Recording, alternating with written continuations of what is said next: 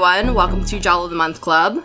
For this month's movie, we're talking all about Too Beautiful to Die from 1988.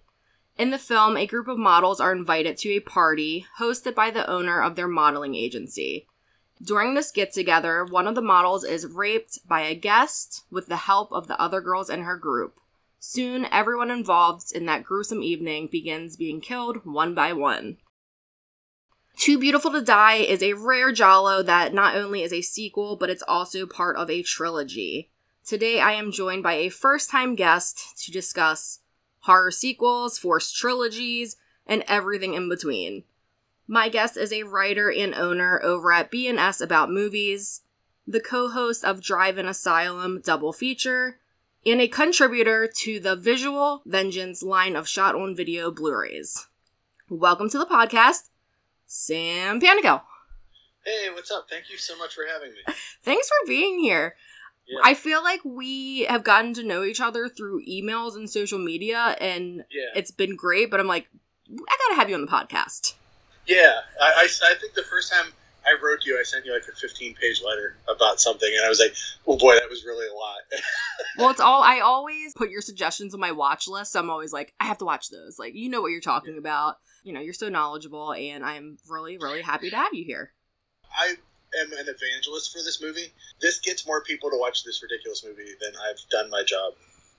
I think uh, Grindhouse releasing said amiable pervert, which my mom was really proud about. So I guess that means I'm nice about like cra- crappy movies. So Nice. Can you tell the listeners a little bit about your background and how you got into diving into genre cinema and your love for genre cinema?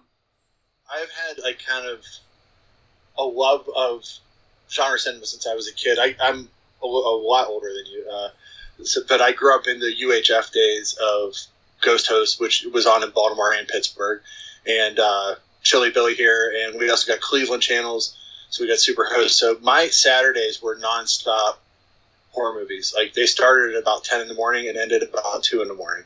So as a kid, like I just didn't leave the house. I just watched movies read Fangoria, read Famous Monsters, read comic books, and then just got like kind of obsessed with them. And uh, my career has been in advertising, so so much of what I love about advertising is based on horror movie posters. The taglines in horror movie posters got me into advertising. Like uh, "Who will survive? What will be left of them?" from Texas Chainsaw Massacre is the, I think, the greatest tagline ever. Because why don't you have to see that movie at that point, right? Yeah. and uh, the idea of like how posters are put together, especially how movies are sold all over the world, and then uh, just got excited about it. And I've just never stopped being into it. Just in the last six years, I decided, man, I have like you know ten or fifteen thousand DVDs.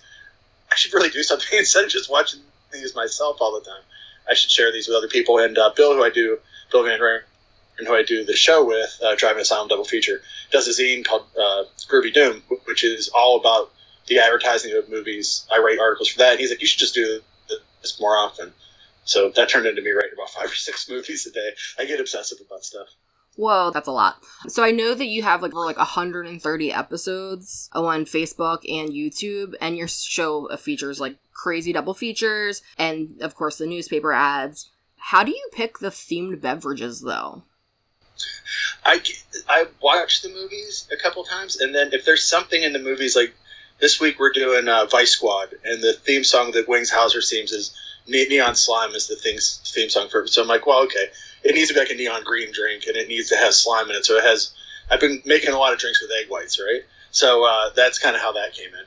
Uh, other times it just makes sense. Other times it's just like I have no idea. Like this movie's really bad, and I don't. I'm not a believer in so bad it's good, but I just know that people might not enjoy this movie as much as I do. So you probably need a really strong drink. Like I really love Anthropomorphicus or however you say it. And uh, I'm really bad. Also, disclaimer for the entire show: uh, I can't pronounce anything. I'm like from Green Acres, Let's, like a really small well, one. just- you know, like that show. let's avoid the Italian titles. yeah, exactly. so like uh, when the Grim Reaper, let's say instead of anthrop- Anthropophagus, like I knew that there would be a lot of people who'd be like, "This movie's nuts." And maybe too strange, so it needed like a 12 shot drink. Did you throw like a little baby into the drink? I should have just put it, yeah, a rabbit instead of a baby. I wouldn't tell people that it wasn't a rabbit. I love that. movie. I love George Eastman's like the patron saint of my website. So So how did the recurring double feature show come to be? Was it like did the advertisements trigger the double feature or how did it come about?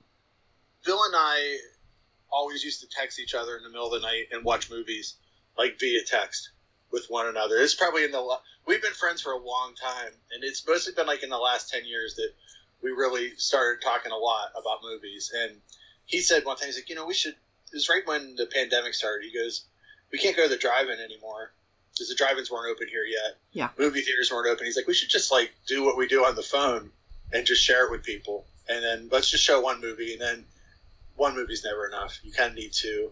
And then uh, it just started, and we are like, well, we'll do this for six weeks. And what it's been like, you know, like 130. I think this is the 135th episode this week.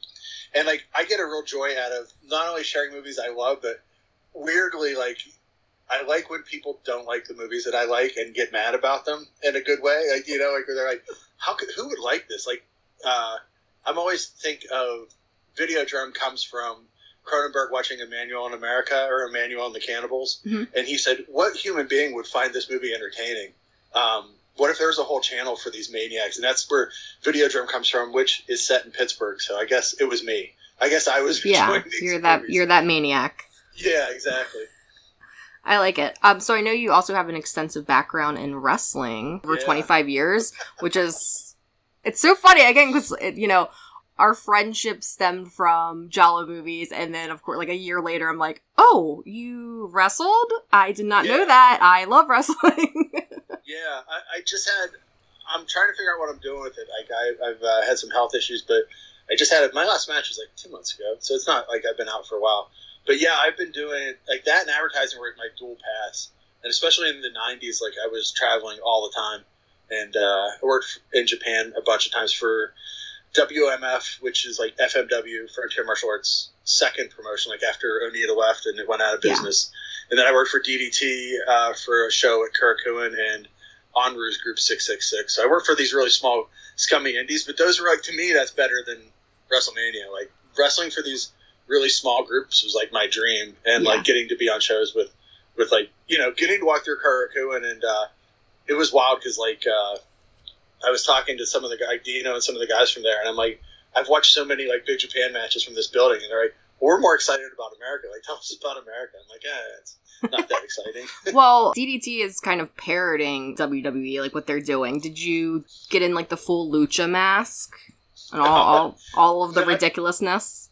I I wear corpse paint when I wrestle. Yeah, I, I'm like a satanic serial killer kind of character. I always have like an army of weirdos with me. I love it. And I started in lucha though. Yeah, I trained in lucha originally, and because uh, someone moved to Pittsburgh from LA, they only knew lucha, and they said, "Well, well, I'll train you." And then when they retired, I was like, "Oh man, like everything I know is backwards.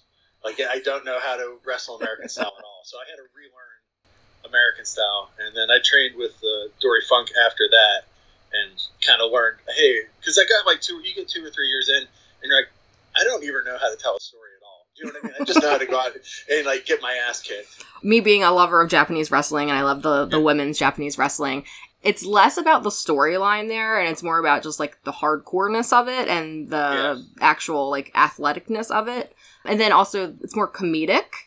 They really like lean into certain certain gimmicks like way more than America does, which is like that's why I love Japanese Like wrestling. Starlight Kid and stuff like that. Yeah. Oh my gosh. Like I couldn't believe like she did a heel turn and I'm like she embraced it and I'm like, what is going on? Like what is going on? I never would have thought like she was just like a I little cutie always- pie. It's funny because for years I told people you should watch All Japan Women's when they were still in business because like they were like 20 years ahead of the guys, and now that Stardom, I guess Stardom gives it a, a better package, especially for Mhm. you know the, the costumes are better and the you know the the look of it's better. They have more, more money now, um, but like Manami Toyota was like the greatest, and like uh, Aja Kong and Bull Nakano is probably my favorite female wrestler ever. I get to see her first U.S. match. Uh, we this is in the days before you could make shirts, right? Yeah. We like literally airbrushed shirts the night before, and with her name in Japanese, and she jumped out of the ring and hugged us. And I remember uh, Luna said, "Well, you can't do that. Like you're a heel." Like and she's like, "But these guys like all showed up in Japanese shirts. Like how would they know I was in Youngstown, Ohio for my first WWE match?" And I'm like, "We've been waiting for it. It was super exciting." So uh, I love Yeah. that. Well, and also Bull's known as being such like a tough lady, and it's funny just seeing her kind of like break a little bit for the you know for the fans. Recently in Stardom, Otatai did that. Like there was a there was like a kid dressed in like face paint, and then of course they broke because it was just too cute. it's crazy because now Bull looks when you look at her now, she you know she did golf and and you know the celebrity kind of stuff. Um, she looks just like she's attractive, but she looks like a normal Japanese woman in her late forties. When in her twenties, she looked like an absolute maniac. Yeah, she was like a punk. Yeah, it's the most punk rock ever, and yeah. like uh, I I loved her look and how different she was, and like in American wrestling, women's wrestling was just like kind of like almost like the minis matches, right? Mm-hmm. Where it was like kind of sideshowy. It was all hair pulling, and and then she came in and did her series with Alundra Blayze, uh, Medusa, and like it was like wow, like this is. And even though those matches aren't as great as the one she had in Japan, you know, um, it was like wow, like this is like what everybody's been missing. I was just talking to someone today, like I started watching wrestling in '77, so we only do WWF style and when Tiger Mask did his matches in Madison Square Garden with Dynamite Kid, it was like I can't even explain what a difference it was of like this like uh, shift. It's like when you watch your first Giallo, right? Where you're like, oh, I, there's these movies, and like seeing somebody that could be this acrobatic and move like this. That's when we started getting tapes from Japan, like in maybe like 81 or 82. My brother and I were trying to get tapes, and then later in the late 80s, early 90s, one of our friends that went to Pitt had a connection where he had gone to the same Japanese grocery store for ten years. They would not teach teach him where the the wrestling tapes were, uh, and he had to learn kanji to learn where it was. And then after going there for years, he they would just tape whatever was on TV. So you'd get like maybe like a New Japan and All Japan, and then maybe a game show, and then maybe like news. So you just got these like six hour tapes, and that's and you had to wait. Like when the dome happened, we waited three months to see it, and it's like so. That's what's amazing now is like fans today are so they're so much more cynical now, and it's like, man, we were yeah. like fiending to get these. But remember when the first J Cup happened? We were dying to get a tape of it, and like waiting forever and forever and forever. And you knew the results because like there was like the nascent like uh, RSPW, the you know the the old like uh, whatever it was internet chat channels that you used to talk wrestling about and CompuServe and, and, and make, really making myself sound old. CS. I had a I had a CS.com yeah. email address. yeah, that was like the big like when they did like chats like Nitro would have like CompuServe parties. yeah, um, we're so spoiled nowadays because we you just wake up at two a.m. like I did a couple weeks ago and watch a pay per view until seven a.m. so it's like yeah. you watch it immediately. I, I really like that. I'm going to pronounce your name wrong. Is it like the girl with the short blonde hair, Juliana? Is that how you say her? Giulia. Giulia, yeah, she's awesome yeah, the Giulia, like the Giulia Tam match, the one that just happened yeah. at the yeah, yeah. That was one of the first full matches that I had ever watched, and this was just two, three years ago. Was a hair versus hair between oh, yeah. Tam and Giulia, and Giulia shaved her head, and I was like, I am in love with both of these ladies. Um, and that was God, yeah, that match that they just had was great. Giulia's amazing. I mean, Tam is amazing. You would look at her and think like, oh, she's not going to give her all. She's like this little tiny thing wearing like tulle skirts and sparkles and little rhinestones on her yeah. eyes, but she like will go out and like destroy you. There's a really famous Manami Toyota did a hair match with Toshiyo Yamada, and like the building where they ran it in didn't know that the finish was that Yamada was going to lose, and the building like freaked out and were like they didn't want her to cut her hair. Do you know what I mean? Because they got emotionally invested in the mm-hmm. match so much. And at the end of the match, like even like Toyota's crying and she starts cutting her own hair while the girl's cutting her hair, and it's like the most emotional match ever. Yeah. And like, man, like that's what I love about wrestling is like it's all storytelling, right? Like movies, mm-hmm. advertising, all these things. But like wrestling to me is like the best drugs in the world because you get this immediate impact, and like the majority of your life, right? You spend your life trying to get people to like you, which is real hard and you know, so you get like maybe like anxious and worried about that. But when you're a heel in wrestling, like it's like the Andy Kaufman thing. Your job is to make people hate you. Mm-hmm. And it's the best in the world. Like making people want to kill you is the, the best feeling. And uh, getting people riled up, like I love that. And then to be able to have some level of physicality, and then also to watch this. Like I remember I was eight and I saw Dynamite working, and I said to my mom, like I want to do that someday. And she's like, oh, whatever you know, if you want, like, you know, not thinking that I would spend all these years doing it. And, um, yeah, it's, it's pretty wild. Uh, I just, I always wanted to either be Dynamite or like Cactus or uh, Bruiser Brody because I watched once I really got into stuff. Once the Texas wrestling happened, seeing Brody and Abdul the Butcher fight all over a stadium, I was like, man, like these guys are going to kill somebody. Like, and it's like Yeah. this controlled chaos. Like being in the eye of that hurricane is like I can't even describe it. It's like the wildest feeling. It's so, fun. I love it. Yeah, every time I go to a wrestling event, the next weekend I'm like, when's the next wrestling event? I'm like jonesing. I'm like jonesing, and I will like lose my voice for because I just went to the um New Japan, a strong New Japan Strong in DC uh, a few weeks, like three weeks ago, and I did not have a voice for two days afterwards. And then like like the day after, I was like, when's the next when's the next one that I can go to? My first match I ever saw live was, and this again dates me a lot, was uh, Bob Backlund defended the world title against Magnificent Muraco. And, you know, in the 70s, like, you didn't get to see big matches on TV, right? You only Right. got to see squashes. So I had never seen anybody kick out of Don Muraco's finisher, and he was my favorite wrestler. I only liked bad guys since I was a little kid. And Bob Backlund got his foot on the ropes, and I screamed so loud I was in third grade, I totally lost my voice for like six weeks. I had to go to speech therapy classes, and they gave me this special watch I had to wear when I wanted to yell. You know what I mean?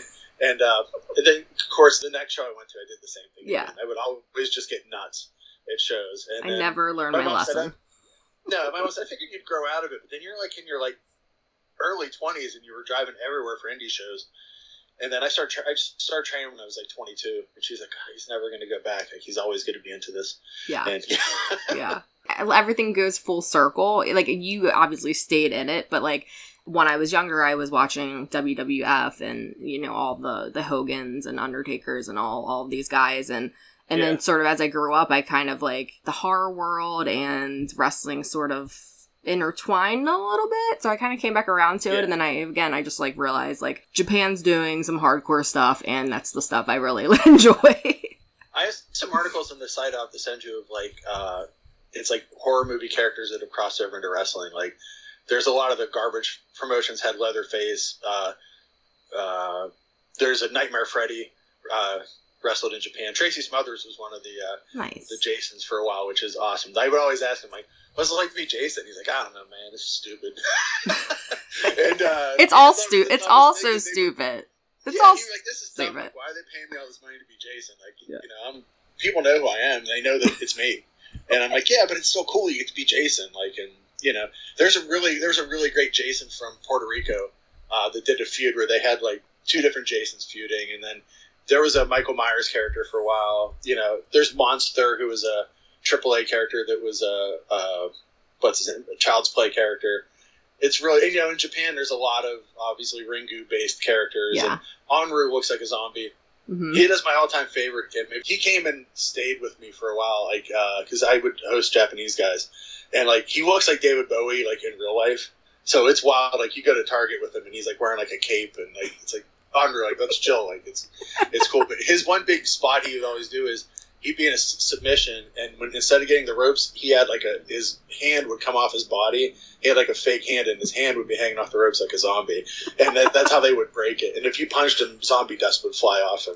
It's one of my favorite characters ever. It's, That's amazing. it's so because like yeah, he just loved horror movies, and he was like, oh, I could never be a horror movie character, but I could be this wrestler that is a zombie. And yeah. that's kind of was his inspiration.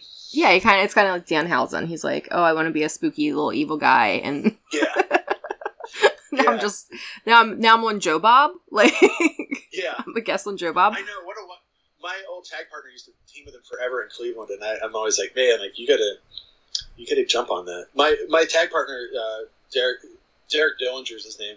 He wrestles for AIW. Uh, we teamed for like two or three years, and then this company went out of business. But his whole gimmick is we were the Grindhouse, and he's like the Neon Tarantino is his nickname. So he wears big big glasses, and he comes out with the director's clapboard, and. uh everything we did, like we had movie trailers for all our matches, and we would come out of the screen, like out of a movie trailer, to uh, the music from Zombie, which is pretty cool. That's- the beginning of it, yeah, That's amazing music.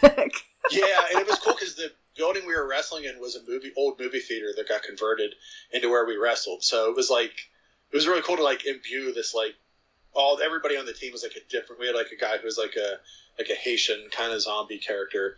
We had a girl who was kind of like the Exorcist kind of character. So we all were like different elements of horror. That's I don't amazing. know what I was. I guess I was like a seventies Last House on Dead End Street character. Nice. Get really deep with the references so nobody gets it. That's what I always do. Showing us showing some wrestling fans maybe they're like very hmm, let me search see who this guy is or ask you who you Yeah. are and maybe he'll, they'll get into horror movies. That's always my hope. Yeah. Has there been anything that you've watched lately that has like blown you away or that you've actually like hated that you feel like everyone should avoid? I'm really opinionated about movies, so um, uh, I really like this really strange little movie. Um, not little, I guess, but it's like 45 minutes long. Delirium Magazine, which is like the Full Moon magazine, are producing movies, and there's one called Parasite Lady that they did, and it looks like a Jean Rollin movie. It's like 45 minutes long, and it's about like a female vampire stalking Niagara Falls for victims, and like um, it's very, it's also very Jess Franco-y that like nothing really happens and it's just like weird noises on the soundtrack. So it's another one of those movies. I think if somebody came upon it, like I think of like Tubi as like a Mill Creek box set or like an old video store. Like there's normal people watching Tubi, not just us, right? yeah. That, that will find these movies and be like, this was the shittiest movie I ever saw. But like for like a super like genre fan, it's not. You're like, this movie's awesome. It has like all these like wild references in it. I really dug that. Um, Top Line, which is coming out from Cauldron. It's a um, Franco Nero UFO movie, Hmm. kinda, and it's also Okay. if you combine UFOs and Romancing the Stone, and nothing happens for the first hour and fifteen minutes, and then like the last fifteen minutes are out of control. It's got like uh, Rodrigo Obregon from all the Andy Sidaris movies plays a cyborg that fights a bull. Why? The only other major thing that happens in the first hour is that George Kennedy plays the Nazi that chases Franco Nero all over the place, but only for like three minutes. It's like one of those Telly Savalas roles, right? In an Italian movie where like George Kennedy's in this, he's in it for three minutes. Yeah. And he's dubbed. Like, why would you hire him? Well, I guess you dub everybody, but his voice is. Is Franco Nero in the new that Pope's exorcism? Yeah, he's the Pope in it. Yeah, it's funny because like, so my mom hates most genre movies. Famously, their first, my parents' first date was Bird with the Crystal Plumage, and they hated it. Like, so I think I've like become a rebel my whole life, Yeah. right? But my mom loves Franco Nero because he was in Camelot, so she only knows him from Camelot. I mean, he So has I- such an extensive filmography. Yeah, He yeah. was with Vanessa Redgrave. She knows that too, right? Okay. yeah, she knows all the dirt, um, Yeah. all the gossip. Cauldron's putting out the wildest like uh, Blu-rays. There's another one. The last match was about a football team that uh, fights a drug dealer and breaks people out of jail. It's from the late '80s, but it has almost all the Miami Dolphins of that era, which this would never happen in football today. No. And it has someone uh, punt a grenade into a helicopter, which is What's one that one called? Uh, the Last Battle.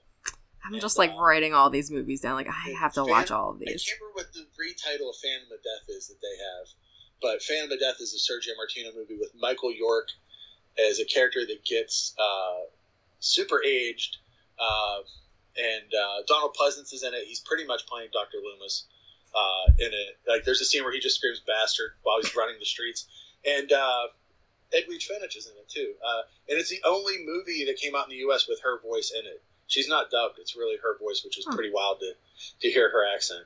Yeah. Uh, man, the other two. There's one movie that I was really excited to tell you about. Uh, Morgiana.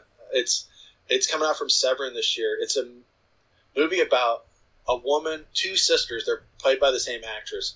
One's evil and one's good, and it's very much like um, uh, it's Eastern European. It's very like folk horror and but the reason I wanted to tell you about it is most of the movie is shot from the point of view of the cat. So there's a lot of cat cat camera views in it and there's a lot of super high fashion in it. It's really wild, but it's like I don't even know how to describe it. If it's like folk horror or man, Prague Nights is really good. That's a '60s uh, Black Sabbath uh, kind of not ripoff, but in the same world anthology. That company, Deaf Crocodile, that's, that put it out, like they find stuff that I had no idea these movies existed. Yeah. like a lot of like Polish movies, uh, Czechoslovakian movies, and you're like, where are these movies coming from? Like that's what I I always worried that there was this like finite well of cool Italian stuff or cool Euro horror, and it's like I'm 51 and it hasn't gone away yet, right? Yeah. It's still like still fun. And then the the other last ones that I saw were cool. I uh, did uh, Salem Horror Fest. Uh, Satan Wants You. Did you see that yet? Mm-mm. No, not yet. It's about the Satanic Panic, which I lived through, and uh, I was actually counseled in school. They used to have a counselor meet with me once a week about my uh, my Satanism. Uh, Your black t definitely- your black t-shirt collection. yeah, D and D, and I, you know, oh gosh, I knew I could quote Anton LaVey, but I was, you know, I was 16. Uh, and Heebie Jeebie TV, which is another anthology, but it's really fun. It's super wild. That's Um, awesome. And uh, yeah, there's a lot of crazy good stuff coming out. Like, uh, I just am obsessed with finding new stuff and like, as you can tell, like, and telling people about it. So Do that's you attend Chattanooga Film Festival or virtu- like virtually I watch virtual. Yeah. Yeah, that's, a good one. love- that's my fa- that's my favorite one because it's so well put together, and the um, I love how they have the Discord channels set up, and like yeah, they're really easy about like, hey, do you want to meet this director? I'm like, yeah, like it's awesome. Uh, The only I think that and um, what's the one in Texas? The one that Alamo does. Uh, Fantastic, Fest. Yeah, I was about to yeah. shout out Fantastic Fest. That's that's my fave. Have you been watching or do you watch Last Drive-In with Joe Bob Briggs? Yeah, yeah. What did you think about the the Mothers episode that just happened? The Babadook and the Mothers. I don't like the Babadook that much, but I don't hate it as much as his fan base has gotten really super cynical, somewhat, and really like complains a lot. Yeah. and it's like, then I don't like that. And also, this is weird. It's like I love Joe Bob. Like, there's there's this, a bunch of science stuff back here. Like, he's my hero, right? I don't like. It seems like there's this strain of anti-intellectualism that's been happening on the show this season and the season before, where like he'll be telling something like I watched the show to hear him talk about where Fritos come from, or like he can talk for four hours as far as I'm concerned. Yeah. and I and I like Darcy a lot too. I just don't like these moments where she's scoffing at his knowledge and like get to the movie and like I've we've all seen these. Well, I say we, but the people that love like you and I have seen these movies. Like we're watching this for him Yeah, and I don't, and I don't like that. But I when the Babadook was on, my wife said, "Let's watch it again," and I kind of tried to watch it, and I want I can admit that it's a really well shot movie, but it's not mm-hmm. my kind of movie. Yeah, right. But that's fine. Like not every movie's for you. I really I love the Mothers though because I love uh, Filipino cinema and like that era of uh, New World stuff and like how because it's all the same people from Blood Island. Like a lot of the same people that made the Blood Island movies are all, you know, all kind of intermingling in the, this weird world. But what did you think of it? I'm interested. So I saw it was it was crazy. It was like two weeks back to back. There were Fantastic Fest movies. So I saw Yeah. Tigers Are Not Afraid. I so I didn't see. I've never saw Don't Panic, which was from two weeks ago. I love movie, Um, so. It was I enjoyed myself. Um, and then Tigers Are Not Afraid. I'm like deep movie, a lot of symbolism. I saw it at Fantastic Fest, and I didn't haven't watched it since. So it's been a couple years. Um, and then the Babadook, which I was very surprised because one, it, that was another Fantastic Fest movie, and it Mhm. just didn't seem like the type of movies that he has. I felt like it was like a little bit more highbrow, I guess. I like that movie. I think it's it's really well done. I think for what it is, like it's it's really really well done. And then my partner, who he had never seen it before, and I thought he was going to hate it because he has a six year old daughter, and you Mhm. know it's, there's some tough scenes in there for a parent. And but, but he was just like, that's how parenting is. He's like, you don't always love your child. I was like, okay, okay. So I was a little scared to show I him that. upset. Someone tweeted out from one of the fan groups from it that boy, I don't know how we're going to get through this movie. We there's nothing to make fun of in Tigers Are Not Afraid. And I'm like, yeah, I know. Like, let's just watch it. Yeah. Do you know what I mean? Like, let's Yeah. enjoy this. Well, both movie. yeah, Tigers are not fine, and the Babadook, like, are- they're both like tough kid movies. But yeah, the Babadook I, I think is fantastic. I really like it. I don't watch it a lot because it's a tough movie to watch. Yeah. Um, and then the Mothers I really very much enjoyed. I never even heard of that movie, and I Yeah. know that it was just basically like, oh, it was a Mother's Day, and he just picked it because of the title, um, which I like because I'm like sometimes I just when I pick movies I'm just like whatever, just loosely picking a theme, kind of. our guest, uh, we have a guest that's on every once in a while. Uncle Spooky's his name, and he's a, a horror film host. He does live horror movies on Fire Island, uh, and he's a zombie and hosts these movies. And he has like dolls that come out with him. So he's awesome. Nice. But famously, he picked uh, Damnation Alley on our show, and it's the movie that it's like literally the barometer. The movie, the only movie we've shown that people outright hated. Like every single person Hmm. hated it, and worse, he didn't show up for the show because he had like he couldn't make it that night. So he picked the movie, and we already had it ready to run. Yeah, and he couldn't. He wasn't there to defend it. Yeah, and like he's not even here, and he dropped this this stink bomb on us, and it's the worst. The Child, a lot of people didn't like The Child, and that's one of Bill's favorite movies, so that's a lot of fighting Mhm. about that. But we showed Identikit. Uh, have you seen that? The Elizabeth Taylor movie. Uh, it's also the driver's seat. It's kind of like a Liz Taylor F. Giallo, which is wild, and Andy Andy Warhol's in it. It's on Tubi and Shutter. We showed that and uh, Footprints on the Moon together, which was super challenging. I thought for our audience because we usually it's hard. Like they did like eight giallo movies at the drive-in last year, and I realized like a lot of these movies aren't made for the drive-in, like because you have to really pay attention to the things that the inversions and the things that happen in them, yeah. and like Zombie is a great drive-in movie because you can walk away and not pay attention. Mm-hmm. But like Four Flies on Grey Velvet is not a good drive-in movie. Mm-mm. Mm-mm. It's too and it just needs too much attention, and the drive-in is like the overall experience, and it's different. So we kind of think through that as we, and I think the same thing about Joe Bob. It's like sometimes it's like it's good he's there to guide you through it, especially for some of those movies. But like I've been really excited because he's shown a lot of like deep cut Italian stuff this year, and I'm really into Mexican VHS era cinema. So Don't Panic was great. Uh, Grave Robbers is great. So like the more stuff like that he shows, I'll be super excited. There's some weeks where I'm glad that it's a movie that I've already seen. That way I can kind Yeah. of like maybe not focus so much on the movie, but like I'm always like Joe Bob's one. Shh. like we gotta like spread his knowledge. I want to know what he has to say. and that's what I love about him. Where it's like he's gotten me to be more interested in certain movies. Where even if I've seen it before, like you said, like I, I want to hear his point of view on it, and his point of view in the Babadook did make me like it more than the first time I saw it. The first time Yeah. I saw it, I was like.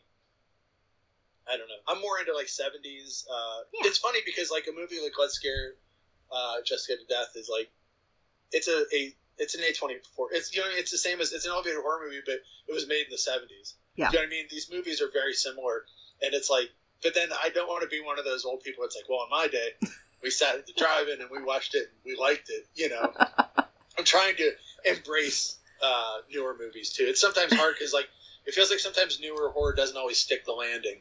Like it has a really great idea, and then when you get to the end, you're like, oh, that was the end. Like cool. Like I wasn't, you know, I wanted a little more.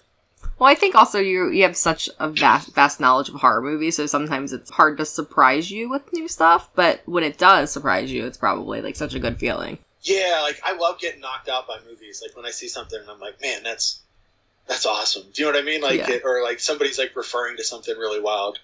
Um, I really love that. Yeah, I am not super into the Evil Dead movies. I never really have been. But I saw the Evil Dead Rise recently, and that's just a gory, just mindless movie. And I had so much fun. It was such a good crowd experience because everyone, I feel like I was sitting next to a bunch of non horror fans. So they were like Yeah. really freaked out by it. So, and I hadn't had that experience in so long because, you know, with COVID, movie theaters were shut down, and then not a lot of, not a lot of stuff has, had really been coming out that was like super gory. So that was fun. That was surprising.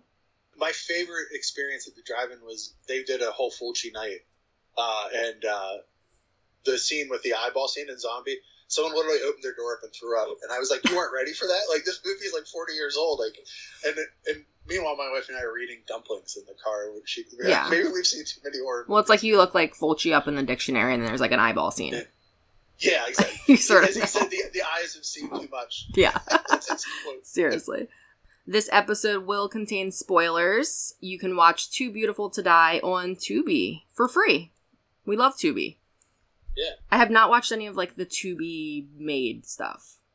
Oh boy, I've watched. I have a whole list of them because you get a ton of hits on your site because nobody reviews them. Um, so I've been watching them. There's a couple really good ones, and there's a couple. Spider One, Rob Zombie's brother made one, and you're like, could Rob Zombie's brother make a movie with his girlfriend, and it's a Rob Zombie movie? Yes, he could. Not his wife though. no, but his fiance. So yeah, he's not yet. He's like a step removed from Rob Zombie. And this is your trigger warning. There is a very violent, slow motion, extended rape scene at the beginning of Too Beautiful to Die. So if you are sensitive to that whatsoever, either fast forward 10 minutes in. Yeah. So there's like the five minute opening and then like a five minute slow mo scene. Um, so maybe like 10 minutes in, um, or just skip this altogether and just listen to the episode. I was really worried about that because, like, so I've been listening to the Video Archives podcast that Tarantino does, Mhm. and I'm like, man, he has a lot of movies with rape in it. And then, of course, the movie that I picked to do on your show starts with one, so I apologize. Um, I mean, it's a 1988 Italian thriller, so Yeah. I don't know. I feel like 88 and earlier and Giallo, I don't know. It's a, it's a dice roll. Yeah, you know what you're getting into, I guess. Yeah. Um, and this one is directed by Dario Piana. You know, I love a Dario. Yes, Um, in the movie, uh, music video director is working on his latest masterpiece entitled Blade, and he wants a group of models to wear leather-clad S&M outfits and wave around dangerously sharp daggers. Things take a very sleazy, gross turn when sh- the shooting finishes for the day, and the model a- the modeling agent sets up a sex party for a perverted old businessman. When the promising young star of that music video resists the advances of the old man, she is savagely raped, and her lifeless body is found the next morning.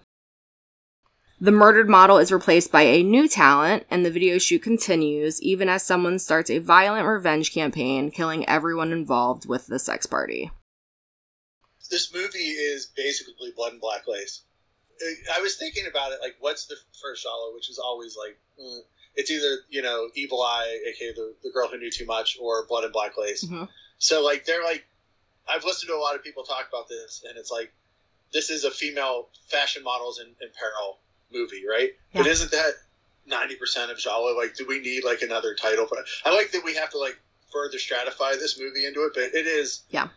It's, like a model, a model, or an actor, or a writer, or Yeah. like something in that realm.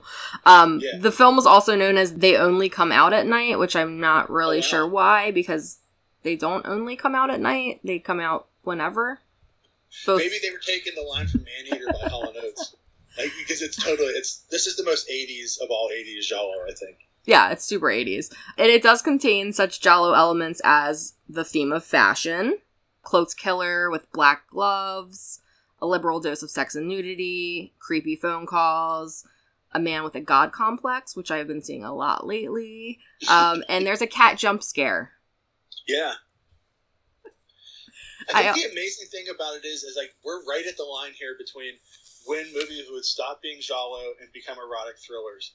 Like 80, 88 to 90, like once Basic Instinct comes out and Fatal Attraction, they're the same, they're giallo, right? Yeah. But, but they're like, well, these are erotic thrillers. And that allowed all these Italian directors like Joe D'Amato and Bruno Mattei to be like, oh, well, I'm going to start making these and get these into American video stores. But they were just making Yeah. the same movies. More red herrings and Giallo, unless you know who it is in erotic thrillers, maybe?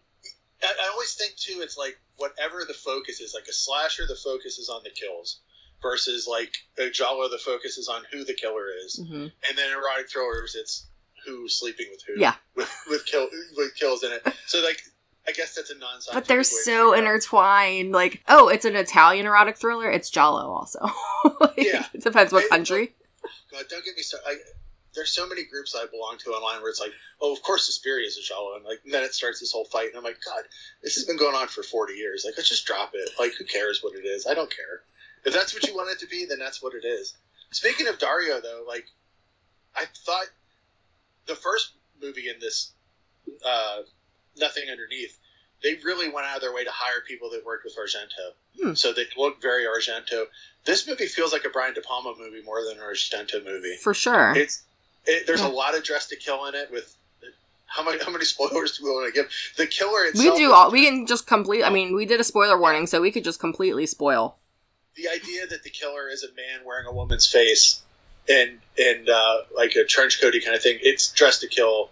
It's also a lot of body double is Yeah. in this too. The look Yeah. of it is body double, and uh, it's wild because like the director said that they were looking for somebody that was an American style director, and all the Hmm. names he gave were British guys. Like it was like Tony Scott, Ridley Scott, um, the guy who did Angel Heart. He's like, you know, these are the people that that, that we want this to look like, and he's like, you know, American. I'm like, none of these people are American. They're not.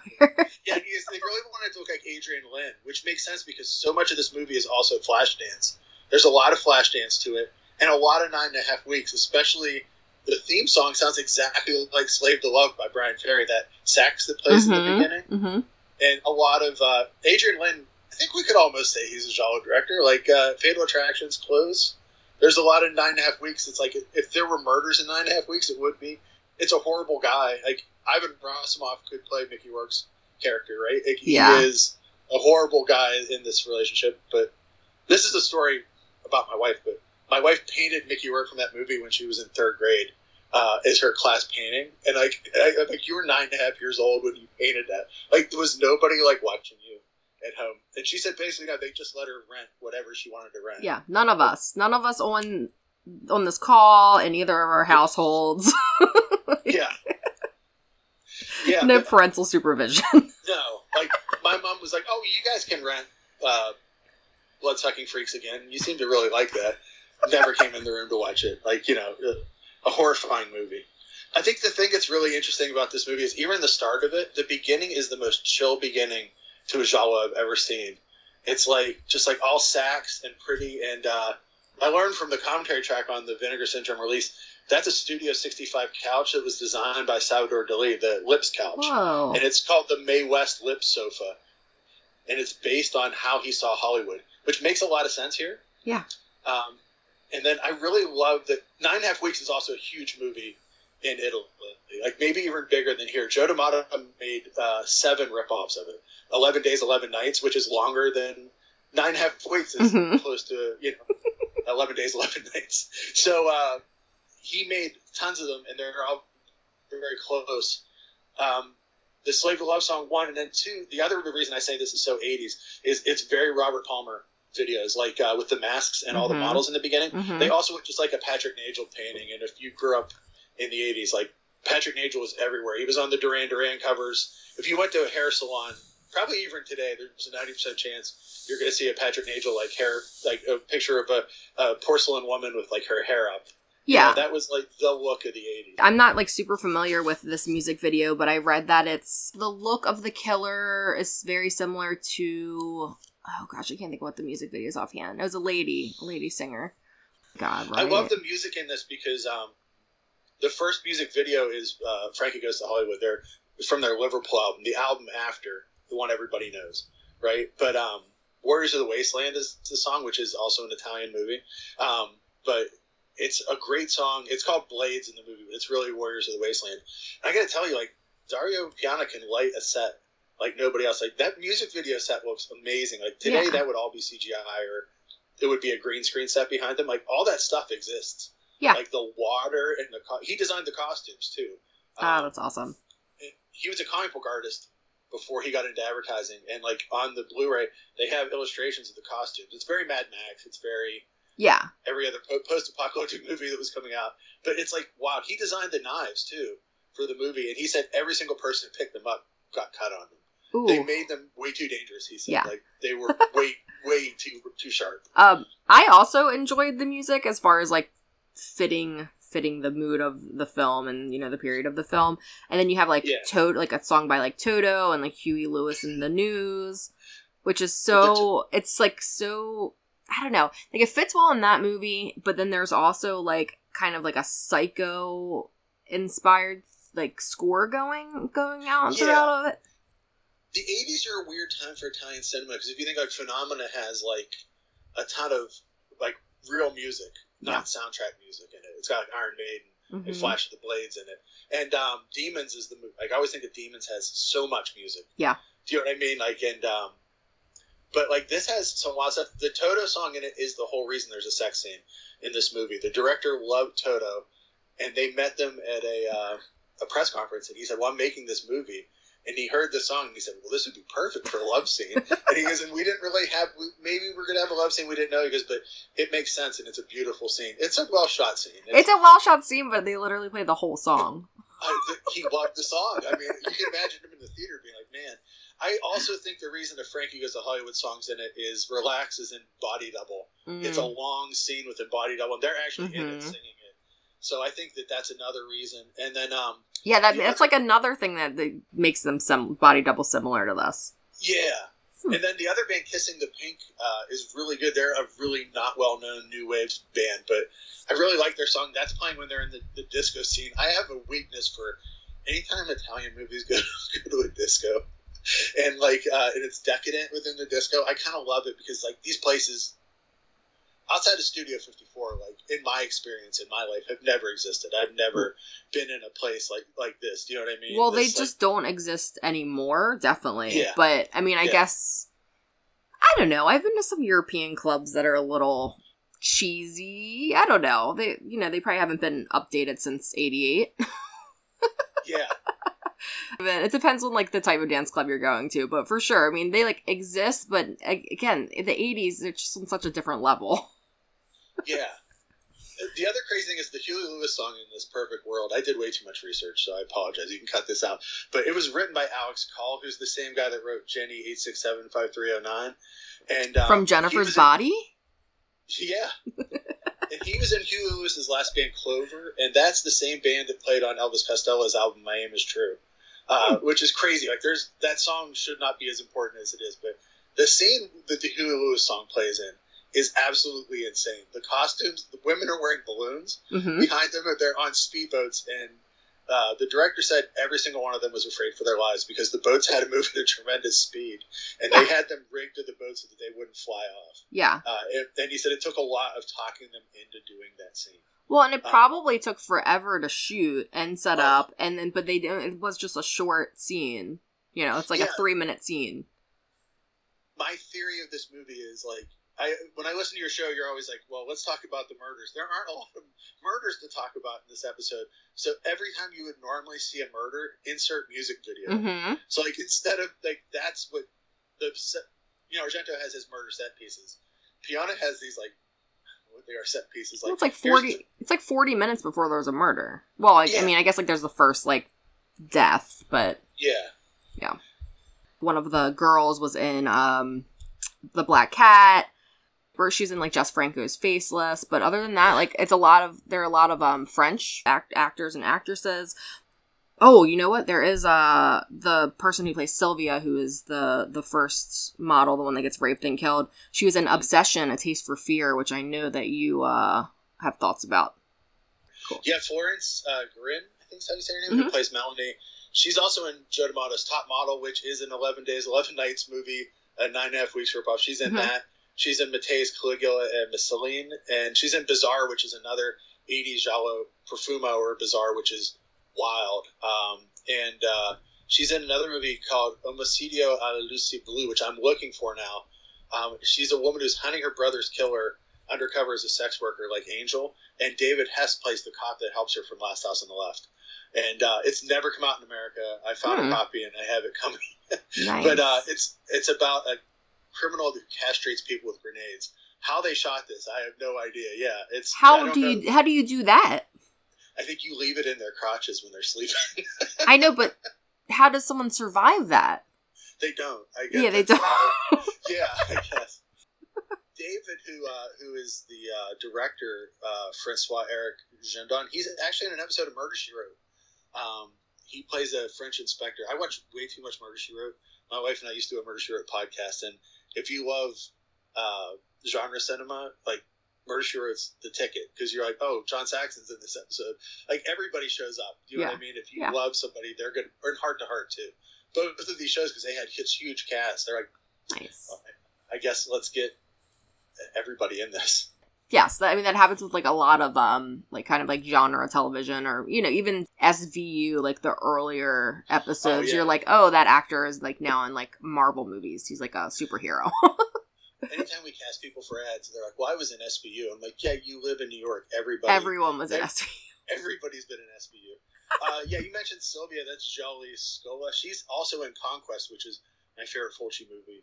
Um, it's really bad, but I love it. It's his Barbarian movie and Atlantis Interceptors, which is the first movie I ever rented, and I hated it because I was like, "What is this?" Like I didn't understand Italian cinema Huh. at that time. But yeah, this movie has um, some the effects team is really well versed. Uh, Germano Natali, who did the, there aren't a lot of effects, but he did Suspiria's effects uh, and opera. He worked on a lot of Argento stuff. hmm So th- there's a, a lot of like a really good crew. I think the really interesting thing about it is like it's just it looks gorgeous. Like and the sets look great. All the sets were built. These aren't like existing places. They said they built ninety percent of the sets Yeah. and tore them down. Um, Well, the like, the- interiors were done in Rome, and then the actual like exteriors they were in bringing it back to Milan. fashion. Yeah, filmed in Italy's fashion capital in Milan. Yeah, I love that. Um, everybody smokes all the time, which is my wife still smokes, and like she loves movies. Where, but people are smoking in a hot tub, which seems like really a bad idea. Like they're all just everybody. Like they're casual moments. People light up. It happens throughout. Yeah. Yeah, I don't like I don't smoke and I don't like being around cigarette smoke, but there's Yeah. something about like the image of a cigarette Oh yeah. either photography or or on film that just I don't know, kind of gives just a certain feeling. I like whenever they treat a cigarette where they do sound design so when it's lit, it sounds like this like explosion when a cigarette's lit. You're like, oh man, that's the coolest cigarette. I've uh, how watching so many Clint Eastwood uh, Italian movies as a kid did I not smoke all the time? Like, oh, smoking's cool. it's so cool. yeah. The uncoolest thing in this movie though is the first when we first see David in his house, he's playing that game on his Commodore 64. The porno game. Yeah, it's like, oh my god, like, are are we supposed to care about this guy at all after this? No, no, no, no. It's I, I saw that. I'm like, God, I can't believe I picked this movie to watch with you. Like between like the the hot tub scene and now this, like, oh boy. And I did. I love like the fashion aspect. It's debatable like whether the film is like meant as a critique on like the fashion industry and like how vapid it is, or if the director just wanted scenes of like ladies in tight clothing. Mhm. I don't really know. the first movie, which I'll talk about later, definitely is a critique of fashion, and the book is based on definitely is. This is like, I don't. He's. I think he really likes to shoot beautiful women. Like the scene where um, Melanie moves into the um, her apartment. There's like a scene where they make a bed, and even the bed making scene's sexy. Like it's like the the drape comes up in your face, and you're like, what are you doing? Yeah, he sexualizes that, but then there's that buddy comedy answering the phone, the giant Yeah. phone. we always Bill and I always talk when we show movies like we call movies furniture movies, where like you want to live in the places in Mhm. in this, and I can't wait for him. We're gonna do this on the show, and like the between the giant phone and then the inflatable chairs, which seem uncomfortable. They're not the same practical. And there's a cat. There's a cat that lives there. There's no way. How right? like I clean up fur nonstop. These apartments look spotless, and everything's inflatable. And like, how do how did they do it? Like, I realize Yeah. it's a movie, right? But like, that's where I had to suspend my belief. I would say though, the other thing too that I learned from hearing the director talk is this is almost all shot with natural light, which really blows my mind. Like, there's a lot of mm. natural light. And he said that Italian movies at the time really didn't use a lot of it. But he also said, I don't want to give a real sense to anything. Everything must be over the top. Everything must feel fake. You succeeded. You did. you know what I Yeah. mean? You definitely did it. But you said you know there aren't a lot of cat a lot of kill scenes, but the catwalk scene where the girl's getting chased across the Mm. catwalks hmm is how much did you love that scene? Oh my gosh, I loved all the chase scenes. Too Beautiful to Die does feature a very memorable looking killer. The killer reveal and the mask is like a female face mask. There's a leather gloved killer that's complemented by a generic fashion model mask. It's nothing nothing fancy and nothing like super memorable, but it's a really cool look. Film opens with four models wearing that same mask in that five minute sexy commercial on the lip sofa, which I love. I'm like, I love. I'm like, this is really starting out very 80s and very on brand uh, for a music video.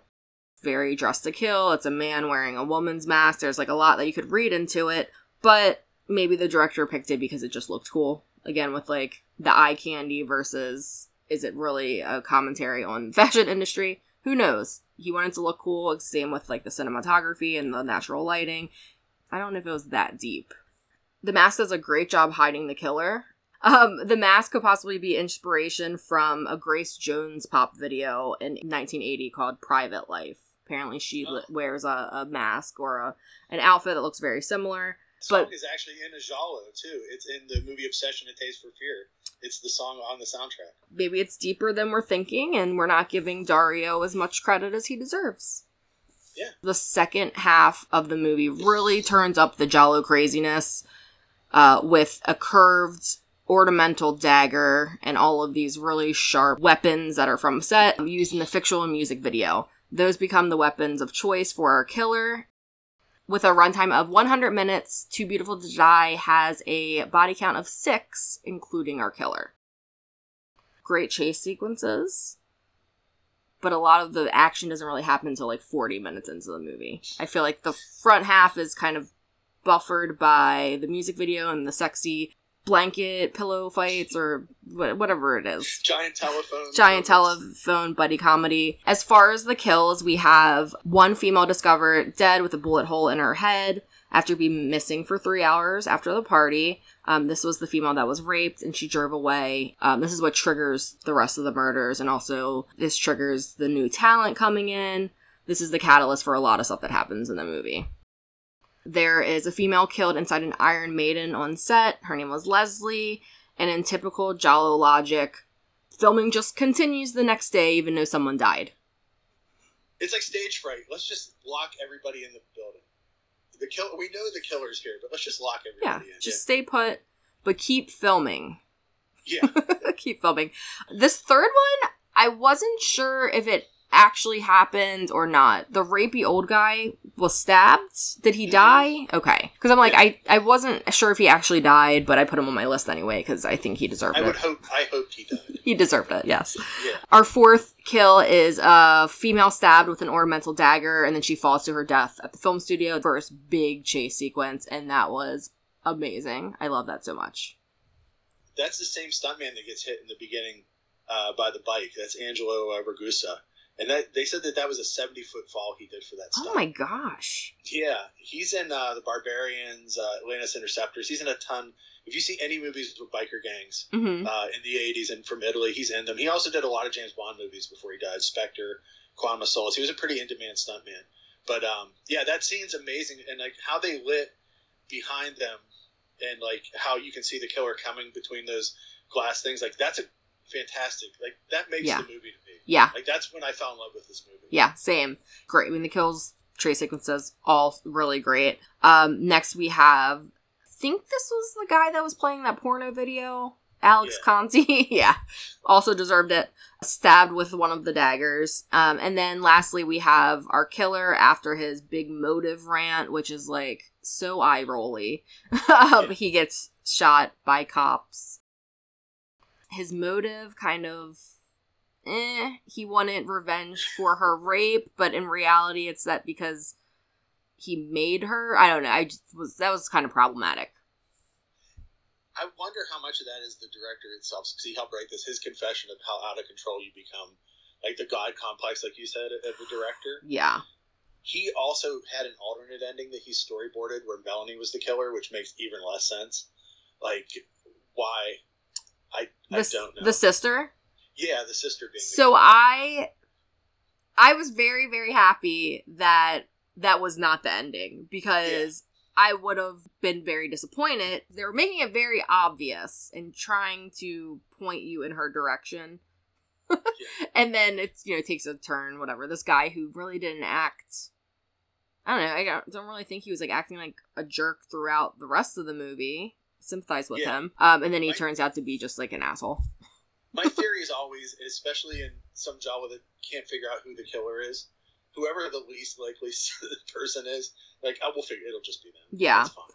I would have been disappointed. It was the person that was very, very obvious that they were trying to lean towards. Well, especially after they reveal that she's the sister of the dead girl, it's like boy, we've had a lot of coincidences, Mm-hmm. and like I realized that the first movie is about a brother and sister that are psychically connected in the fashion industry, but it's like it's a little too much. Um, but here's me explain. you can't really complain about the reveal of the killer or or anything in a show. Like you're you're. set. I mean, the form itself demands it demands the, the killer sometimes doesn't make sense, and it demands that the cops have no idea what they're doing. Oh yeah, I always yell during these movies, defund the Giallo police. They they have no their police are blundering in the dark. Is my favorite Giallo title 'cause it's so true. They they're have no idea what they're doing. they're so ever. incompetent always. Yeah. and, so, and then they always shoot the last guy at the end. Like, well, wait, maybe we could have talked to him and found out more. Like, you couldn't just knock him out. Like, you know what I mean? Like, No. we had to shoot him from the, from the back. It's funny. Oh man. And what could be read as a meta approach, Too Beautiful to Die seems like an almost anti thriller for the first 40 minutes, um, with scenes that are just all style, no substance. Again, models on speedboats, that giant phone buddy comedy, uh, soft lit sex scene to a power ballad with saxophone. And it's not really in the thriller realm until 40 minutes in. Then the chase sequences and the kills come in and they are fantastic. The director really creates a great atmosphere with his stylish cinematography, and he does maintain a level of suspense throughout the entire film. Like, yeah, it takes like a little bit of time to get there, but the original mystery is like kicked off in the beginning, and then it kind of meanders a bit. But he did it on purpose because he wanted, like, he wanted all of these shots. There's always a tense chase scene or gory murder just around the corner to keep things interesting, and that again, that's what really kept me into the movie. If all of these elements, like the the music videos, the kills, the chase scenes, the suspense, were spread more evenly throughout the film, I think this would have made a much better film, a less uneven viewing experience. But I still really much enjoyed myself, and I'm really glad that I watched this one. I really like it because I think once you've watched how so many Giallo, right, or Jolly, however you want to say it, like, and you watch them, it's like it's nice to have one that's like, yeah, we'll get to it when we get to it. You know what I mean? This movie does. It's very like you said. It, you you're you've said almost everything, and you said it perfectly. But it's very style over substance, and it's gorgeous. And what's funny is in the Italian reviews of this, they said it was an ugly movie. I have no idea what movie they saw because it's almost a movie devoted to being beautiful. Yeah. And then showing off the female form throughout the movie. Like he's this is what he wants to shoot. And um but I like it but then you're right, it ha- kind of has to remember what kind of movie it is versus the movie that it is the spiritual sequel to Nothing Underneath throughout the movie knows what movie it is. It's very much I think you should watch that one and you're like, "Oh, this is the one that I thought I was getting.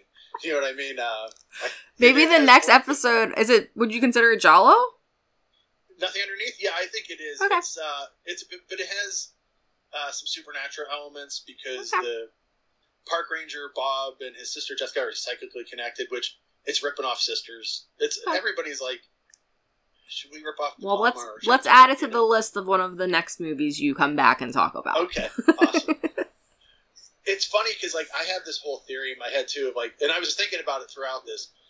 I've been debating doing like a, a feature on my site and bring different people in. You'll be invited of like De Palma versus Argento because they have so much in common. They're born the same year. They were married to their most famous leading lady. They both treated her poorly. They both had a huge beginning of their career taking Hitchcockian themes, making their own movies, and then near the end of their career, people are like, why don't they make movies like they used to? They were hated by the media for being anti-woman, too violent, and um, it's funny because then De Palma rips off, uh, you know, uh, in in Raising Cain. The end of it, whenever the killer's revealed, is the same shot when the killer's revealed as Tenebrae, and he's like, "You sure he didn't see that?" And uh, his wife Nancy Allen said that uh, she said that she tried out for Inferno, and he was like, "Oh, you shouldn't do Hmm. that." He's really good. Yeah, that's an and, and I don't want, want you to be in his movie. yeah. yeah, that's definitely that's a, that's something to think about. They're very close though. It's like weird how, and also both very unexamined men. Like if you you've read the Argento book, I assume, right? Yeah, I have it on my I have a couple on my bookshelf. I've never been, I've never been to therapy. I don't need it. I just make my movies, and you're like, mm, maybe you should go to therapy. Mm, yeah. But then you wouldn't make such good movies. You wouldn't make a movie about how much you think your first wife's killing you. And I mean, his movie his movies would be much more thought provoking.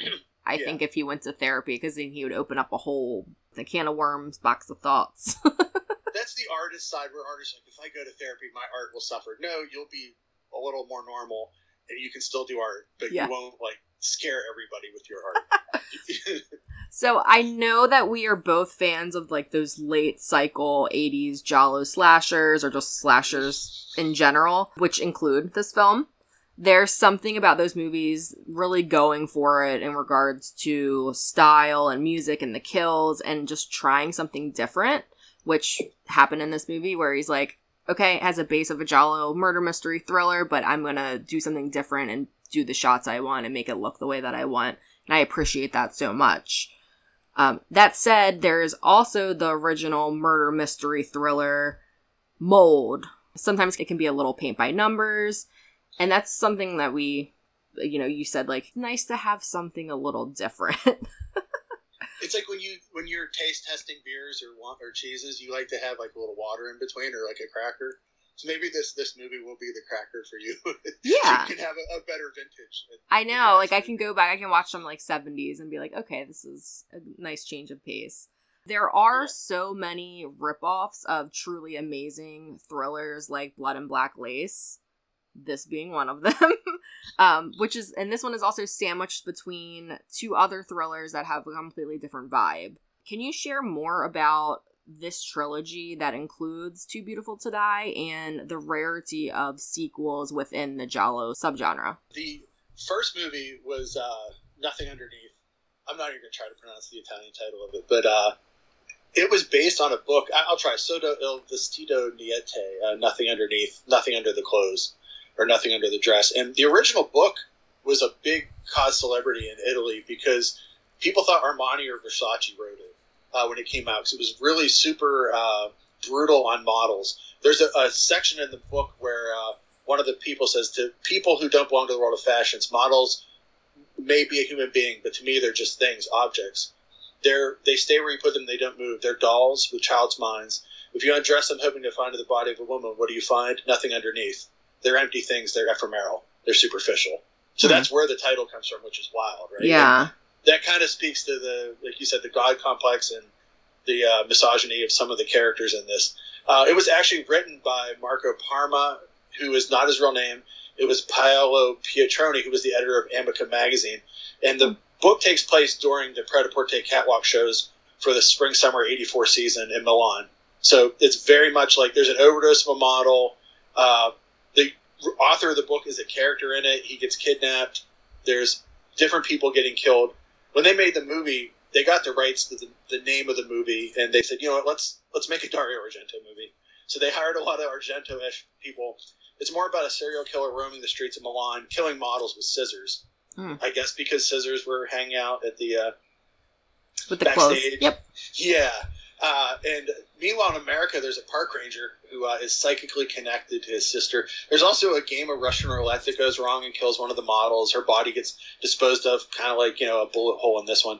The other thing that is, it's one of the most successful Italian thrillers of the '80s. Like it was a huge movie, um, and uh, Donald Pleasence kind of helps it because he plays an inspector. And there's the scene where he eats at Denny at Wendy's, which is amazing. There's always scenes in like '80s Italian movies where like this is kind of America. Donald Pleasence is going to eat Yeah. spaghetti in a Wendy's. It goes on a long time. Donald Pleasence never said no to a movie, which is probably why I love him so much.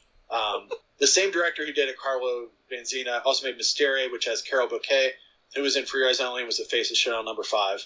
So he really knows fashion. So Yeah. that movie is way more about the fashion industry.